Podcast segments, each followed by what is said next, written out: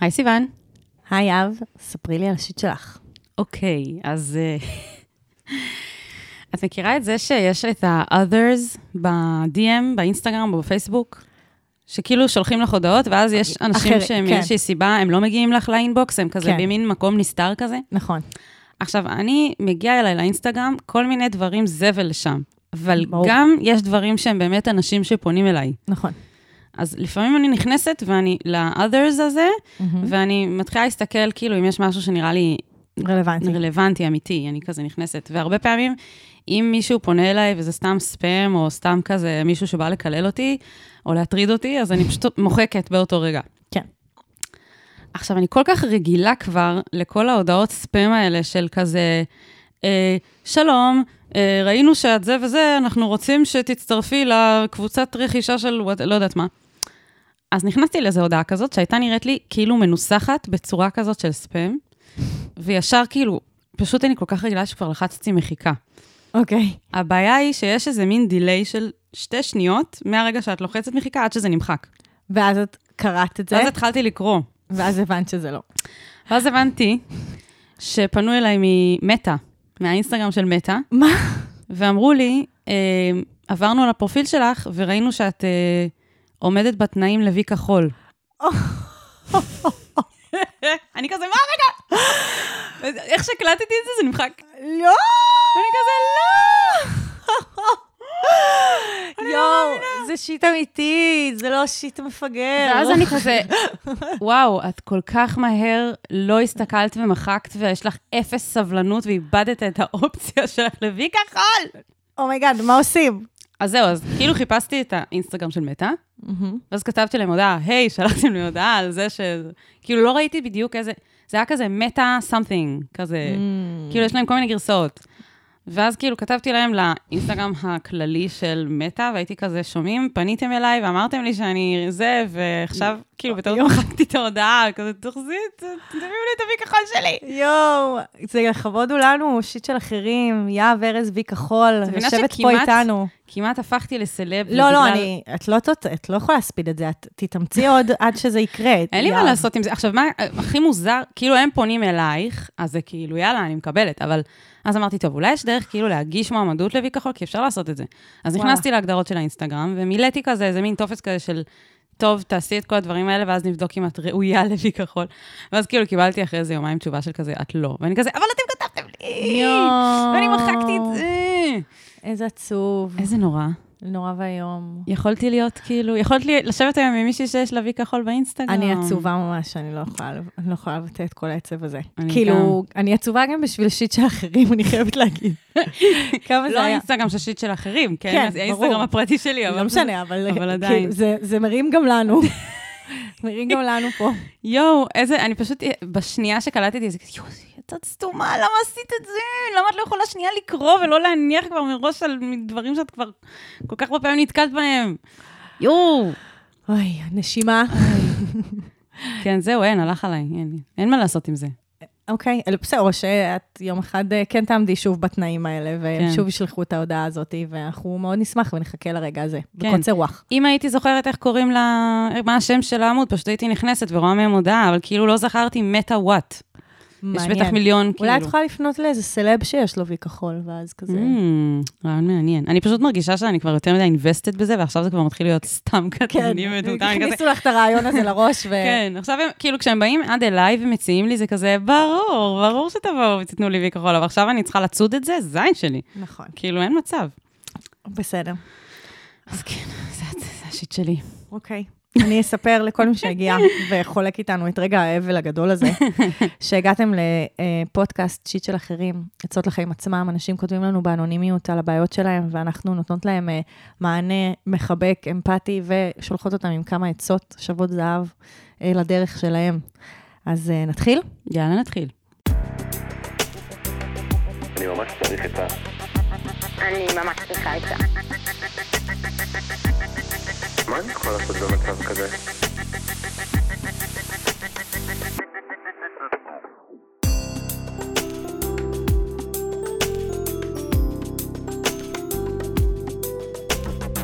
שיט של אחרים.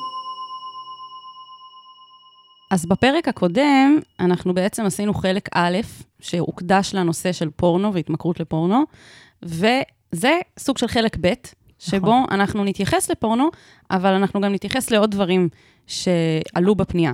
נכון, אבל הפונה, שעוד רגע תכירו, הוא מתייחס לנושא של התמכרות בפורנו. וכל הנושא הזה נגענו בפרק הקודם, ובגלל זה, ובכלל, נתנו הקדמה על פורנוגרפיה, ואנחנו ממליצות להתחיל משם. כן, אז אם אתם שומעים את זה ולא שמעתם את הקודם, תעצרו, לכו תשמעו אותו, תחזרו. אני נכון. חושבת שתרוויחו הרבה יותר, תפיקו הרבה יותר מהפרק הזה. נכון. אז uh, תקריא לנו את הפנייה הראשונה ו... והיחידה כן. היום. אוקיי, אז פטריק סטאר, בן 26, מספר לנו ככה: היי לכן, אני דתי-לאומי ורווק. אף פעם לא קיבלתי חינוך מיני או הסבר על המין השני, ופשוט גדלתי לתוך פורנו ואוננות, בסוגריים, שמפריע לי בגלל הדת, אבל יותר בגלל הקטע שאני לא מייצר לעצמי מיניות בריאה, וגם מרגיש כאילו נשים הן רק אובייקט בשביל לבוא ולספק את עצמי וללכת. סגור סוגריים. אף פעם לא הייתי בזוגיות רצינית או שכבתי עם מישהי, ומרגיש לי שהחוסר הזה והאובר חרמנות גורמת לי פשוט להסתכל על כל בחורה ברחוב ולפנטז. כל יום, אחרי כמה מבטים, אני חוזר הביתה ופורק את זה בפורנו. עשיתי גם איזה שאלון באינטרנט לגלות אם אני מכור, ואני לגמרי מכור. אף פעם לא הלכתי לטיפול או משהו דומה, והפודקאסט שלכם עוזר לי להבין כמה אני טועה וכמה אני מגיע מקולקל לניסויים לעתיד. שיתפתי ידידה טובה במחשבה שהייתה לי. זה כזה נורא אם אני רוצה להתחתן כבר רק בשביל סקס, והיא פשוט יצאה עליי במאה קמ"ש. פעם הייתי מאשים את ההורים שלי, לא בפניהם כמובן, על זה שלא לימדו אותי או הכווינו אותי, או אפילו פשוט שיח פתוח על העניין. שהיום הנושא הזה עולה כבר בתיכונים, וזה ממש מדהים בעיניי. אבל כיום אני מבין שזה לא יעזור לי להאשים אותם, אלא להתמקד בעצמי ולשפר את עצמי. אני רוצה להיות בן אדם יותר טוב, ותאמינו לי שאני במציאות ממש מכבד בחורות, אם זה לעבור לצד השני של המדרכה כשאישה הולכת לפניי, או אם בחדר כושר לא לדפוק מבטים תוך כדי, כי אני יודע כמה זה מטריד ומעיק להן. אבל בפועל, ברחוב או תוך כדי נסיעה, המבט שלי מתמגנט לבחורות. והאבסורד זה שאני רואה לפעמים, נגיד, זקנים שיושבים, ובחורה עוברת, אז המבטים שלהם עוקבים אחריה, וזה מגעיל אותי. עצוב לי שבחורות מקבלות כזה יחס, ואני נגעל מעצמי שאני עושה את זה, למרות שאני יודע כמה זה מחפיץ ולא נכון, ורוצה להוציא את ההתנהגות הרעה הזאת ממני. חייב להוסיף שאני בחיים לא פגעתי במישהי או אמרתי איזו מילה לבחורות שעוברות ברחוב. זה מבחינתי קו אדום שברור שאסור לעבור. אז למה אני מסכים לעצמי לדפוק מבטים? האם זה בכלל בסדר להסתכל? אני גם מאוד מעריך את היופי של בני אדם, גברים ונשים כאחד, ועולה לי השאלה גם האם באמת להסתכל זה פוגע. מרגיש לי שההתמכרות לפורנו גורמת לי ליחס מחפיץ כלפי נשים, ובנוסף לזה שאין לי שום ניסיון, ושאני לא יכול לפרוק את החשקים שלי בסקס עם מישהי. אני פשוט מוציא את זה על בחורות ברחוב, ואני לא אוהב את הצד הזה שלי. איך אני מפסיק את ההתמכרות לפורנו, והאם ההתמכרות גורמת לי להתנהגות הקלוקלת הזאת כלפי נשים? האם זה בר תיקון? וואו, זה פנייה מדהימה.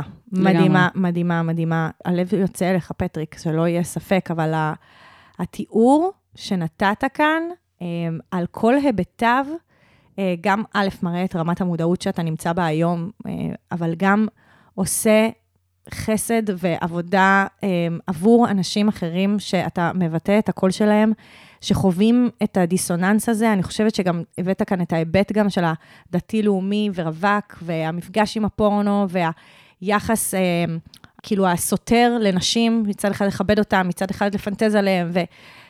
וגם, יחד עם כל הדבר הזה, באמת ההתייחסות לפורנו והמערכת היחסים עם הפורנו, וכל האופן שבו הפורנו השפיע על החיים שלך.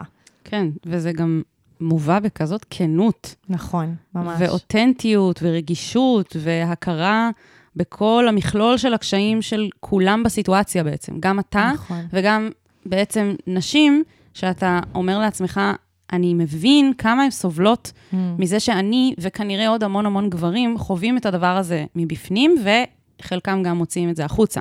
כן. וזה כאילו...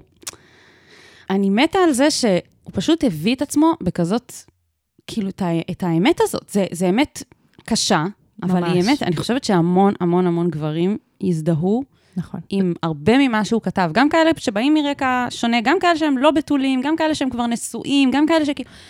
ממש, התחושה הזאת מבפנים שאני רוצה להיות בן אדם טוב ויש לי כוונות טובות, ומצד שני יש בי איזה דחף כזה שאני אני, אני יודע שזה פוגע, ולכן אני לא רוצה לעשות את זה, ומה אני עושה עם הדבר הזה. כאילו, זה בבסיס, אני חושבת שזה נכון. מדהים שהוא העלה את זה, וגם הוא מדבר על זה שלא היה מספיק שיח כשהוא גדל, על, על מיניות בבית, ומדהים שבשביל לנסות לתקן את זה בעצמך, אתה בעצם גם עושה תיקון עבור אחרים. מהמם.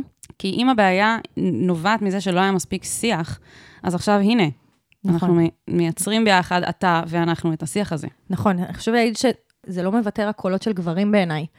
אני חושבת שזה מבטא קולות של הרבה אוכלוסיות. כן, אה, אולי גם גברים, אבל גם אה, אנשים דתיים לאומיים, נשים וגברים. כי יש משהו בלגדול בתוך שיח שיש בו עוד טאבו ועוד רמה של טאבו על שיח על מיניות, ואז המפגש עם פורנו הוא עוד יותר מבודד. כן. כאילו, עוד כאילו, יותר טאבו. עוד יותר טאבו ועוד יותר, אה, ועוד יותר אה, חסר תיווך ושיח, ואז כשאני מפתח איזושהי מערכת יחסים עם הפורנו, אין מי שיעצור את זה בדרך, אין מי שיגיד, רגע, תשים לב, תדע, אה, ת, תבין, או תביני. כאילו, זה חשוב להגיד, אני מכירה גם נשים אה, דתיות לאומיות או חרדיות שיש להן מערכת יחסים עם הפורנו, והדבר הזה פוגש אותם בהקשר של הטאבו, שאין על זה שיח והן עוד יותר מרגישות מבודדות, על אחת כמה וכמה שהן נשים. כן.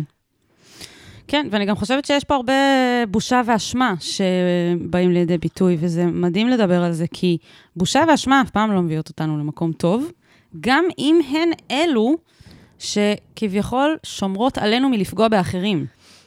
באיזשהו מקום הוא מאוד מאוד מתבייש בעצמו על, על מה הוא היה, נקרא לזה, רוצה לעשות כשהוא רואה נשים ברחוב, והוא מרגיש אשם על זה. ומצד שני, גם התחושת בושה ותחושת אשמה, הן מעיקות עליו. כן. זה כאילו, זה גם המנגנון ששומר עליו מלהיות הבן אדם שהוא לא רוצה להיות, וזה גם מקשה עליו להמשיך לחיות עם עצמו כמו שהוא. מעניין. כאילו זה... זה דרך מעניינת מאוד להסתכל על זה. יפה. כן, כי כאילו לא, אנחנו לא היינו רוצות להגיד, עזוב, אל תתבייש, תעשה מה שאתה רוצה, תרגיש חופשי. Obviously, ברור שאנחנו גם מבינות את הצד הזה שפונה המנ- ואומר, אני כן. לא רוצה להיות בן אדם פוגעני, ואני כן. רואה, אני אפילו מסתכל מהצד כשאחרים עושים את זה, ואני נגעל. ואני חושבת שיש דרך להתמודד עם הבושה והאשמה בצורה שתהפוך אותן מגם המנגנון ששומר עליך וגם פוגע בך, ל... למצוא מנגנונים אחרים שישמרו עליך, נכון. ולהפסיק להיפגע מהבושה והאשמה. מדהים. האמת שזו הסתכלות מאוד אה, יפה על בושה ואשמה, כי בעצם יש לרגשות האלה לפעמים גם היבטים אה, חיוביים באופן אה, שזה שומר עלינו מוסריים. כן, זה פשוט מה שמניע את ההתנהגות שלנו, כן, כאילו, בעולם. אה, כי, כי, כי כאילו מבחינתי תמיד בושה ואשמה זה רע.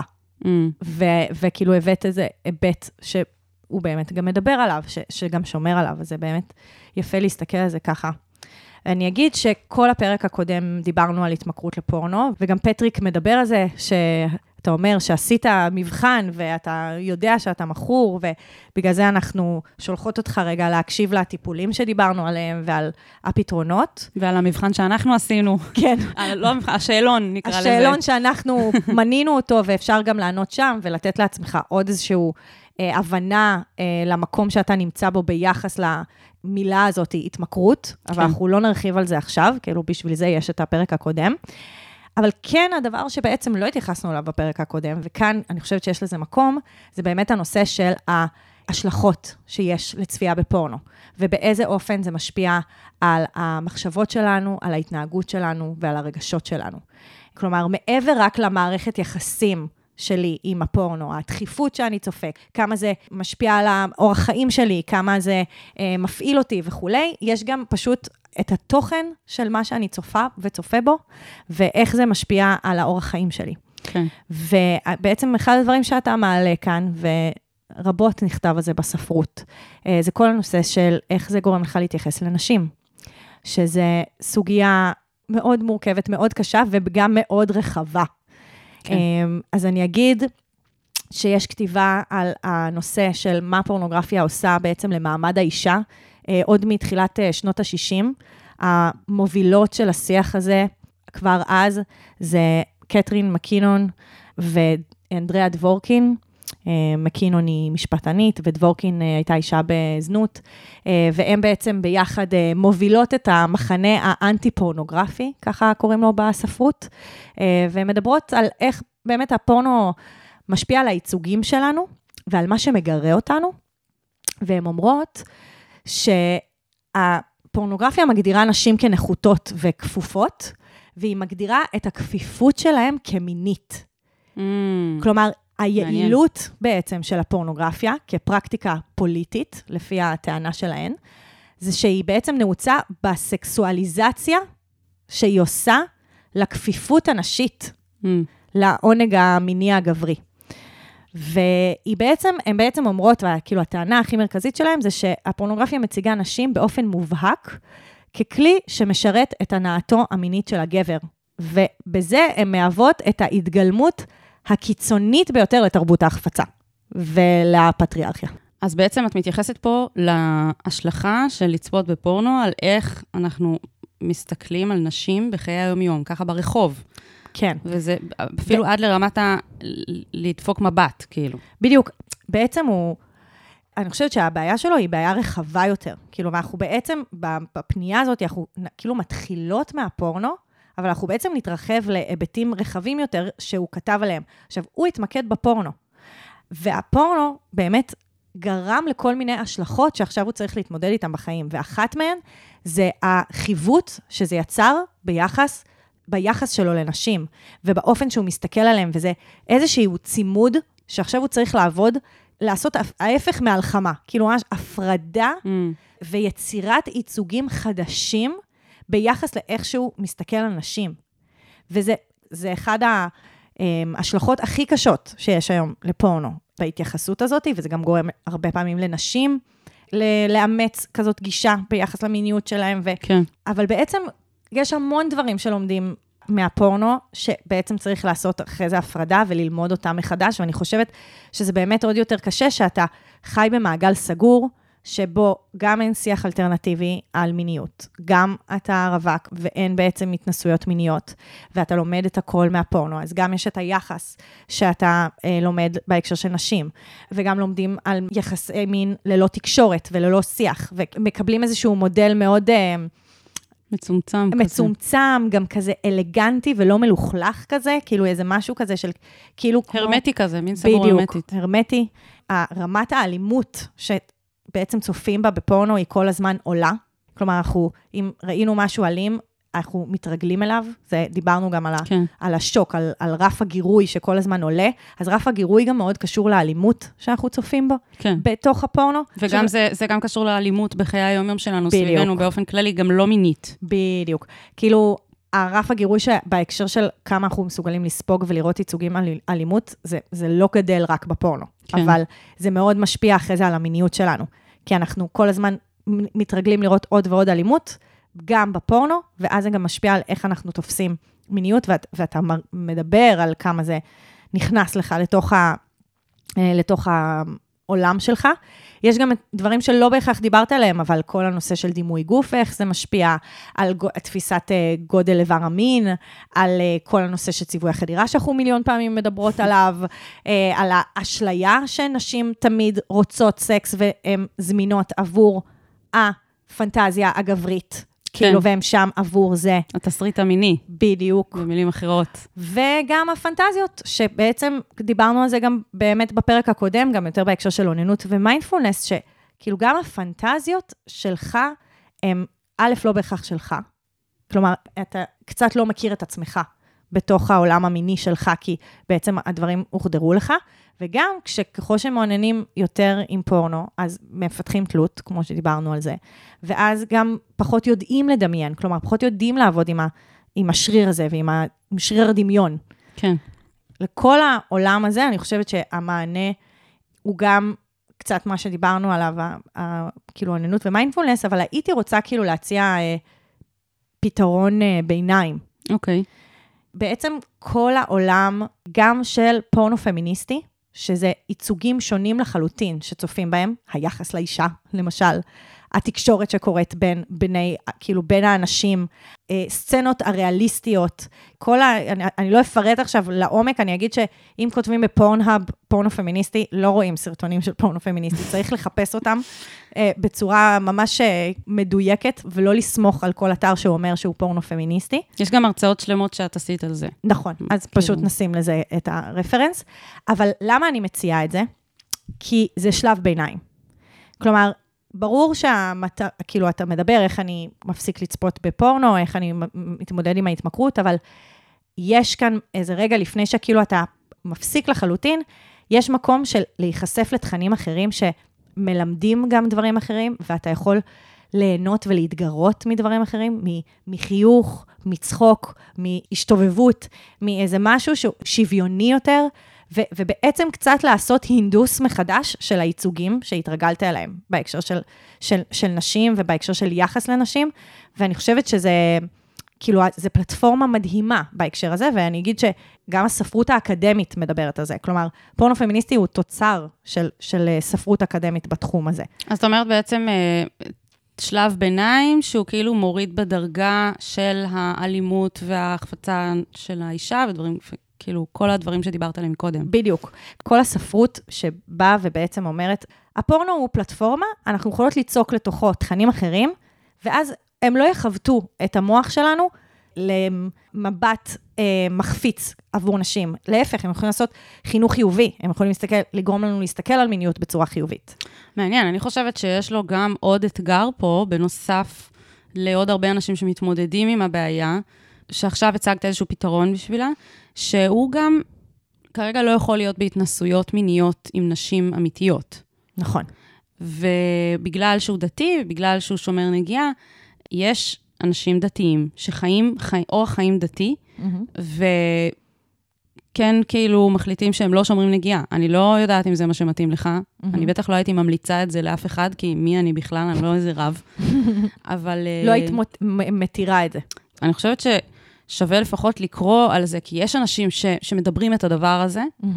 אני לא יודעת אם זה הפתרון, כן? אני גם חושבת שאני לא יודעת אם הפתרון לתחושות שקורות בתוכך הם בהכרח קשורות ל- להתנסות בהתנסויות מיניות. זה גם לא בהכרח העניין פה. נכון. אמ, ובגלל זה אני גם רוצה לדבר על השאלה הזאת של האם זה לא בסדר שאני רוצה להתחתן רק בשביל, בשביל סקס. לעשות, כן. ואני רוצה להגיד שכמובן שחתונה זה אף פעם לא פתרון לשום דבר, לשום בעיה. זה לא אמור להיות פתרון לבעיה. כן. כי אז אנחנו מתייחסים לבן אדם השני כאמצעי. כן, גם כסוג של חפץ. כן. וזה מה שבעצם אני אומרת, שזה זה סוג של החפצה מסוג מאוד מאוד אחר, מאוד מאוד שונה, אולי אפילו הפוך מההחפצה של פורנו, אבל זה עדיין... עוד אותו דבר. זה מצד כן, שני של זה. זה הצד השני כן. של המטבע, נכון. לחשוב שכאילו אם אנחנו ניכנס למערכת של נישואים, אז אנחנו נפתור באיזשהו מקום את הדבר הזה, ואז כאילו הבן אדם השני יהיה לרשותנו כל הזמן ונוכל לעשות התנסויות מיניות. עזבי שזה גם לא בהכרח תמיד מסתדר, ולא תמיד יש התאמה, ולא, ויש לפעמים בעיות בזוגיות סביב מיניות, גם אם מתחתנים, נכון. אבל אה, אני לא יודעת מה הפתרון ספציפית בהקשר הזה, אבל אני בטוחה שלא להתחתן בגלל זה. כן. כאילו, אני חושבת שאם אנחנו מחברות את זה למה שדיברנו בפרק הקודם, שבעצם הרבה פעמים פורנוגרפיה היא נותנת אה, מענה לוויסות רגשי. כן. ובעצם אפשר להבין שמיניות כאן נותנת פתרון לוויסות רגשי. כן, אז את אומרת, כאילו, אתה חושב שאולי אם במקום פורנו תחליף את זה בנישואים, אבל זה גם לא באמת ה... כן, בסקס עם עוד בן אדם, כן, אבל בעצם העבודה היא, היא עבודה פנימית של להבין באיזה אופן אתה ממלא את החלקים שקשה לך, כן, אה, שעצוב לך, שלבד לך, שקשה לך להכיל, שקשה לך, כל הדבר הזה, לעשות את זה רגע, א', עם עצמך, כן. כלומר, לא עם פורנו, לא עם עוד בן אדם, לא עם... באיזשהו אופן שאתה בונה עם עצמך מערכת יחסים חיובית יותר, שכמובן אפשר לעשות את זה בטיפול. כן. כן, אנחנו נדבר על טיפול. אני רוצה להגיד בהקשר הזה שיש איזה מושג כזה שנתקלתי בו בספר שקראתי לא מזמן, שקוראים לו באנגלית self-soothing, הרגעה עצמית. את דיברת על זה גם בחלק א', של, שדיברנו על פורנו בפרק הקודם, שבעצם הרבה מהבעיות שיש לאנשים היום קשורות לזה שיש להם איזשהו קושי למצוא דרך להרגיע את עצמם. להרגיע ממה? להרגיע מבושה, מאשמה, מפחד, מחרדות, מ... מ מדיכאון, מ... לא יודעת מה, זה יכול להיות כל כך הרבה תחושות לא נעימות שתוקפות אותנו, משעמום, תוקפות אותנו, ואז אנחנו, אין לנו את הכלים להתמודד עם זה, אז אנחנו בורחים לאנשהו. זה יכול להיות פורנו, זה יכול להיות סמים, זה יכול להיות מלא דברים, זה יכול להיות סושיאל מדיה, לא משנה. אבל בסוף מה שקורה זה שאנחנו משתמשים במשהו כדי להרגיע את עצמנו, ואז הדבר הזה מייצר לנו סימפטומים אחרים בכלל. כן. עכשיו אנחנו צריכים להתמודד איתם. נכון. וזה בעצם הסיפור פה, שבעצם משהו גורם לך ללכת, יש איזה, יש איזה קושי כלשהו, יש איזה משהו שמעורר איזה רגש לא נעים וקשה, ואז בשביל להרגיע את זה, אתה הולך לפורנו, ואז הפורנו מייצר בעיות בכלל אחרות, ועכשיו אתה צריך למצוא גם להם פתרונות, והתשובה היא בכלל לחזור למקור. נכון. לשאול מה התחושות שאני צריך להרגיע אותן, ואיך אני עושה את זה עם משהו אחר שהוא מיטיב איתי, והוא לא פורנו. את בעצם אה, מאוד מתחברת לדוקטור יניב אפרתי, שדיברתי עליו אה, בפרק הקודם. הוא בעצם אומר שיש המון מחקר באמת על פורנוגרפיה באקדמיה, ומלא אנשים חוקרים כאילו את ההשלכות, וחוקרים כזה את ההשפעות המוסריות, ואת ההשפעות הפמיניסטיות וכולי. והוא אמר, אני רוצה בכלל לחקור את הגורמים שמביאים אנשים לצפות בפורנו. כי או. כאן נטוע פה קבור הכלב. בדיוק. כן. והוא מדבר באמת, ודיברתי על זה גם בפרק הקודם, הוא מדבר על זה שזה נובע הרבה פעמים מבדידות, מרצון בקרבה וחום, מאיזשהו קושי שנוצר הרבה פעמים בילדות, קוראים לזה במושגים הפסיכולוגיים בהיקשרות. כן. בהיקשרות הראשונית שלי לדמות אה, הורה, כאילו לאימא, אבא וכולי, ובגלל זה יש גם כל כך הרבה פוטנציאל בללכת לטיפול רגשי. ולעבוד בעצם על היקשרות, כאילו, הרבה ממה שקורה בטיפול זה שאנחנו בעצם יוצרים היקשרות מחדש כן, אה, עם המטפל, ואז גם עם עצמנו. כן. ומתקנים את המערכת יחסים הזאת. ואז זה בדיוק השורש של הבעיה, כאילו, אנחנו לא מסתכלים על זה רק מנקודת המבט של הפורנו. והתוצאות. כן, אלא מה, מה הגורמים. בדיוק. מהמם, מעניין. אני רוצה להתייחס לאמירה כמה אני מגיע מקולקל לנישואים לעתיד. שמצד אחד יש בו איזושהי מודעות מאוד מאוד גבוהה של להגיד, וואו, אני ניגש לנושא הזה של נישואים, שאני הרי רוצה את הזוגיות ואני רוצה את החתונה, אני רוצה למצוא את, ה, את האישה שלי, ומצד שני, אני מבין שיש משהו בתפיסות שלי שהוא מעוות, והוא יפגע בקשר הזה. Mm. אני מגיע לקשר הזה לא מוכן. שזה, שזה- ממש יפה. כן, רק שהוא לקחת אחריות פה, כאילו, כן, בתוך כן. זה. רק שהוא משתמש במילה מקולקל, ואני אני רוצה להגיד שמקולקל יש פוגעני בזה. כלפי, כלפי עצמו. כן, זה כאילו להגיד משהו בי לא בסדר עד לרמה שאי אפשר לתקן, מקולקל זה משהו שאי אפשר לתקן הרבה Mm. פעמים. ואני חושבת שא', אפשר לתקן, וב', אתה נכון. לא מקולקל, זה לא גבינה שהשאירו בחוץ. נכון. אתה בן אדם שפשוט, אה, כאילו, יש לך עבודה לעשות, ואתה תגיע מוכן לנישואים. כשאתה תהיה מוכן, אז אתה תינשא. נכון. ואני חושבת שבמקום להסתכל על זה כ... אם אני אתחתן, אז זה יפתור את הבעיה, תסתכל על זה הפוך. אם אני אפתור את הבעיה ואני אטפל בעצמי, ואני אגיע למצב שאני מתקדם בתהליך שלי, אז אני אהיה יותר מוכן לשלב של להינשא, להכיר מישהי ולהינשא לה. נכון. זה לא הסוף גם, כן? אחרי זה גם יש חיי נישואים שלמים, שצריך שם לעשות גם הרבה עבודה עם עוד בן אדם, אבל כאילו, להסתכל על זה יותר כמין אה, אבן דרך, שאתה רוצה להגיע למקום הזה, לא כי, כדי שזה יפסיק את, את הקושי הזה שקורה עכשיו, אלא כשאתה תהיה בעצם מוכן לזה. Mm. כן. זה, זה מדהים, כאילו, השינוי שזה יכול לעשות אצלך בשביל הדבר הזה שאתה רוצה. כן, הרפריימינג, כאילו, כן. המסגור של זה, שאתה לא מקולקל, אלא להפך, אתה מכין את עצמך להיות אה, להיות הבעל הכי טוב שאתה יכול מיטיב. להיות. כן. כן. ו- וגם אני אגיד, חשוב לי עוד פעם לחבר לקונטקסט ולא להתייחס רק לפורנו, אפרופו הפרק הזה, שהוא כזה קצת כן. יותר מרחיב. החברה הדתית אה, מייצרת הרבה פעמים דיכוטומיות אה, בהקשר של מיניות. כי מצד אחד נורא צריך לכבד את האישה, והאישה היא חסודה, והאישה היא שמורה, ו- ואי אפשר לראות את, טפח הגוף, את, את טפח היד שלה, וכאילו משהו כזה מאוד שמור, ומצד שני, כאילו יש עולם שלם שגדל בתוכי, כזה, כזה החרמנות שמתחילה בגיל ההתבגרות, וה, והתשוקה והרצון, הם לא מקבלים בכלל מענה, ואז נוצרים ממש פיצולים. כל הנושא הזה של אה, תסביך של המדון הזונה, שלרוב גברים עושים בעצם איזשהו פיצול בין האישה שהם יינשאו לה ויתחתנו איתה ויכבדו אותה, לבין האישה שהם יזיינו אותה. והם יכולים לעשות איתה כל מיני דברים. כלומר, זה לא יכולה להיות אותה אישה. ובתוך זה, כאילו, נכנס גם הפורנו, שהוא מחזק עוד בטח. יותר את, ה, את הדיכוטומיות האלה. כן. ואני חושבת שכאילו גם חשוב לי להגיד, אתה לא לבד בתוך הפיצול הזה. חשוב להגיד, גם נשים עושות את זה כלפי עצמן, כאילו, ו- ו- ועושות את הפיצול הזה, ולא יכולות להכיל שהן יהיו נשים אה, חיוביות, מיטיבות, אה, טובות.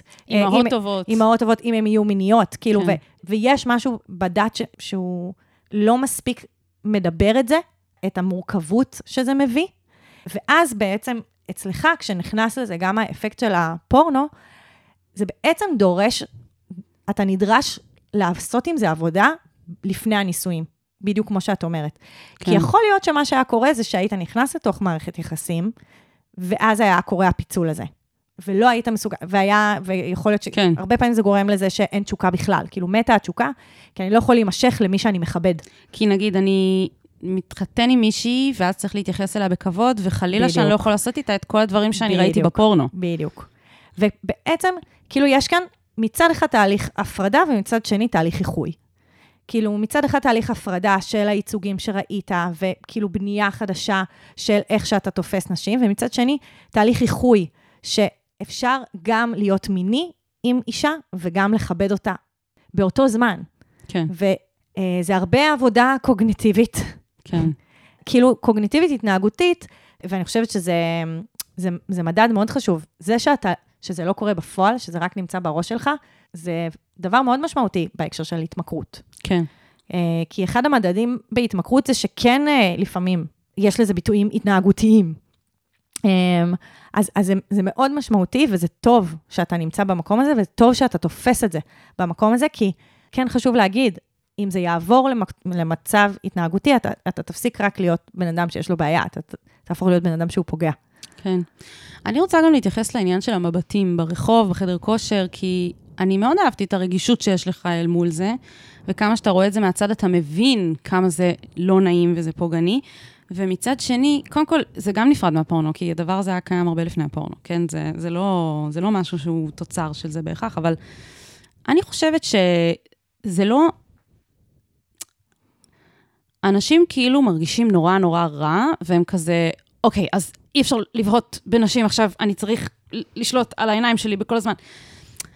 קודם כל, נתחיל מזה שגם נשים לפעמים מסתכלות על גברים ברחוב, כן? מהמם. יוצא לי לראות גבר נאה, מסתכלת עליו רגע, זה נחמד, זה יפה, וכמו שהוא אמר, אני מעריך יופי של בני אדם באופן כללי, אין בעיה, אבל אני חושבת שצריך לשאול את עצמנו כל מיני שאלות על איך המבט שלנו מתרחש. למשל, כשאני מסתכלת על מישהו שהוא נראה לי יפה, האם אני עושה את זה כשאני יודעת שהוא יכול לראות אותי מסתכלת עליו?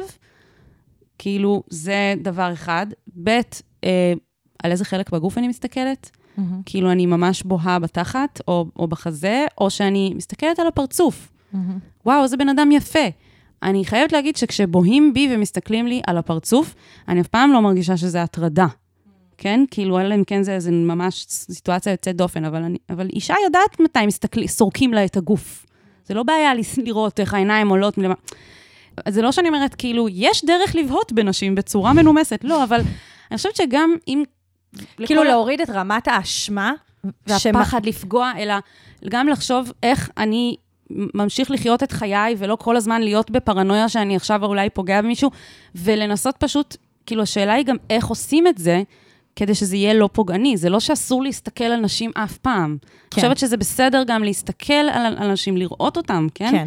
את כל המכלול שלהם, אבל יש אבל- דרך. אבל כן, אני אגיד שההתייחסות לזה, היא, היא כן מריחה לי בעולמות של מחשבות שהן טורדניות כן, והן uh, כפייתיות.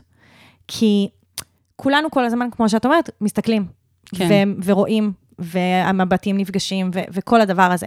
אבל כשנצמד אצלי איזשהו הכרח, שזה, ההסתכלות היא רעה, אז זה בעצם יכול להיות מחשבה שכל הזמן חוזרת ומטרידה אותי ומעסיקה אותי. ובגלל כן. זה, כמו שאנחנו מסתכלות uh, פה כל הזמן על השורש, ולא על, רק על ההופעה של זה, אז ההופעה של זה זה ההתעסקות במבט. אבל השורש זה זה שהמחשבות על מיניות נחוות אצלי כמטרידות וכפייתיות, כן. ותוקפות אותי מבפנים. ופוגעניות כלפי אנשים אחרים. וזה מתבטא גם במבטים שלי ברחוב, וזה Mhm. מתבטא גם במחשבות שלי על אה, נישואים, וזה מתבטא גם ב... כלומר, כן, יש כאן עבודת שורש לעשות שהיא באמת יותר קשורה.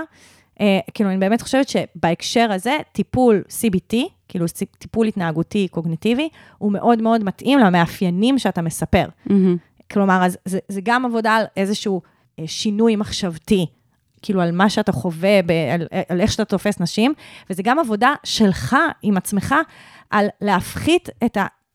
את ה... באמת סבל האינסופי שאתה נמצא בו. כן, שהוא גם גורם לזה, וגם התוצאה של זה. בדיוק. כאילו, וזה- המחשבות הכפייתיות זה כזה גורם להתנהגות, ואז התוצאה זה שצופים בפורנו וזה עושה לך נזק. ב... נכון, כן. ממש. זה גם, חשוב לי להגיד שההערה הזאת על ההסתכלות והמבט, זה, זה באמת קצת יותר מוכוון, אני חושבת, להמון המון אנשים שמאזינים וגם מרגישים קצת אשמה סביב הדבר הזה, אולי פחות כפייתי, אבל איזה משהו מין אה, כזה, אוקיי, עכשיו יש יותר מודעות לזה, אני כן. צריך יותר לשים לב לזה. עידן המיטו. בדיוק, אני צריך לה- להיזהר, אני לא, יודע, אני לא יודע בדיוק איך עושים את זה, אני מנסה פשוט להימנע all over, כאילו, אבל כן, אני חושבת שאפשר גם, אה, אפשר גם, כאילו, להסתכל על בני אדם בצורה שהיא לא פוגענית, ולא לא להרגיש שצריך, כאילו, עכשיו להימנע טוטאלית מאיזה משהו. נכון, נכון.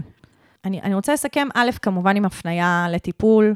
אני חושבת שטיפול מיני, שהוא גם אה, התנהגותי קוגניטיבי, יכול להיות מאוד מועיל ומשמעותי במקום שאתה נמצא בו, וגם פשוט לא להישאר עם זה לבד ולעשות עם זה עבודה. אה, אני חושבת שמבחינת אה, הצעות הביניים בהקשר של פורנוגרפיה, אז אני גם באמת, כמו שאמרתי, פורנו פמיניסטי ונשים כמה לינקים, וגם, דיברתי על זה גם בפרק הקודם, אבל אודיו פורן, שהוא בעצם איזשהו אה, שלב ביניים, שאני לומד להיות קשוב ולהקשיב לפנטזיות, אבל לא רק לצפות בהן, וזה מוריד את רף הגירוי. אה, ועד לכדי באמת אה, אוננות במיינדפולנס, שאתה ככה לומד לווסת ו- ו- ולהיות בקשר עם עצמך ברגע המיניות, ו- ובלי בכלל גורמים מתווכים. כן. וגם כמובן, כשאתה מדבר איתנו על התמכרות, אז אנחנו אה, יותר מממליצות לפנות למרכז אה, של דוקטור יניב אפרתי, שממש נותן מענה לסוגיות שהעלית כאן, אז, ולא להישאר עם זה לבד. כן, נשים לינקים להכל. תודה לך שהעלית את הנושא, את, את כל המכלול נושאים האלה שהיו בפנייה הזאת, זה באמת אה, נתן לנו הזדמנות מדהימה. נכון, ו- ממש. ואנחנו נשמח לשמוע כן. ממך. גם לשני הפונים אה, מהפרק הקודם, כי כן. ממש אה, עשינו פה סשן אה, ממש אה, מעמיק, אני חושבת, בזכותכם. כן. אז הגיע הרגע לפינה שלנו, השיט שאחרי הסערה.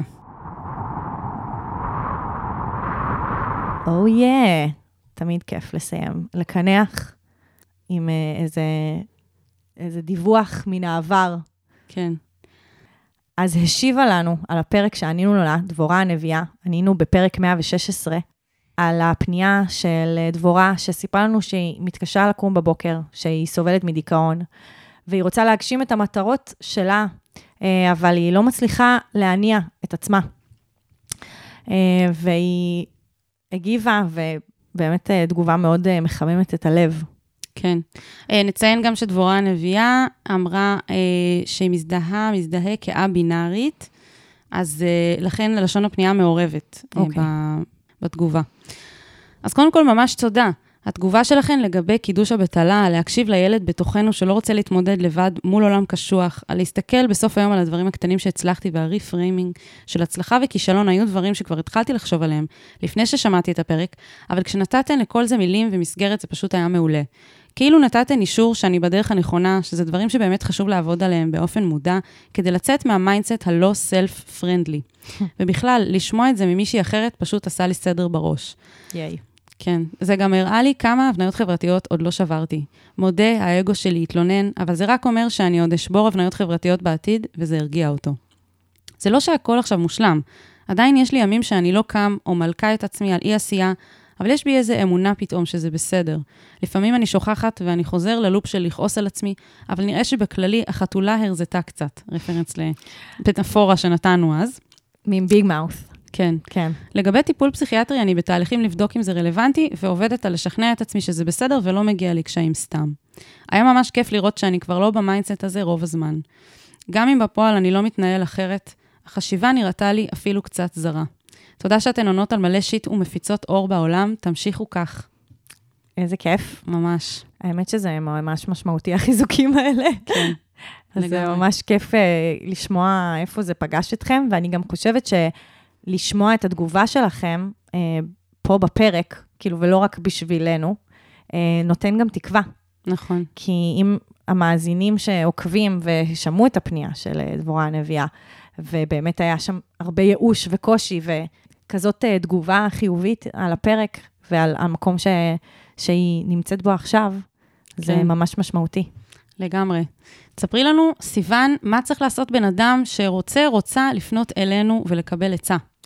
אז אה, כל מי שרוצה לפנות אלינו בצורה אנונימית, מוזמן להסתכל בתיאור הפרק לצד כל הלינקים, מיליון הלינקים שהפצצנו אתכם היום שם. וואו. אה, תוכלו למצוא את הלינק לטופס האנונימי, שם תוכלו לפנות אלינו. אותו אה, טופס תוכלו למצוא גם בקבוצת הפייסבוק שלנו, שיט של אחרים, עצות לחיים עצמם, בפוסט נעוץ. חוץ מזה, תעקבו אחרינו באינסטגרם, אנחנו עושות שם כיף וממים ועניינים, וגם תדרגו את הפרק הזה, חמישה כוכבים, כך הוא יכול להגיע לעוד הרבה אוזניים. אז אה, נשתמע, יאללה, ביי. יאללה ביי. אני ממש צריך עצה. אני ממש צריכה עצה. מה אני יכול לעשות במצב כזה?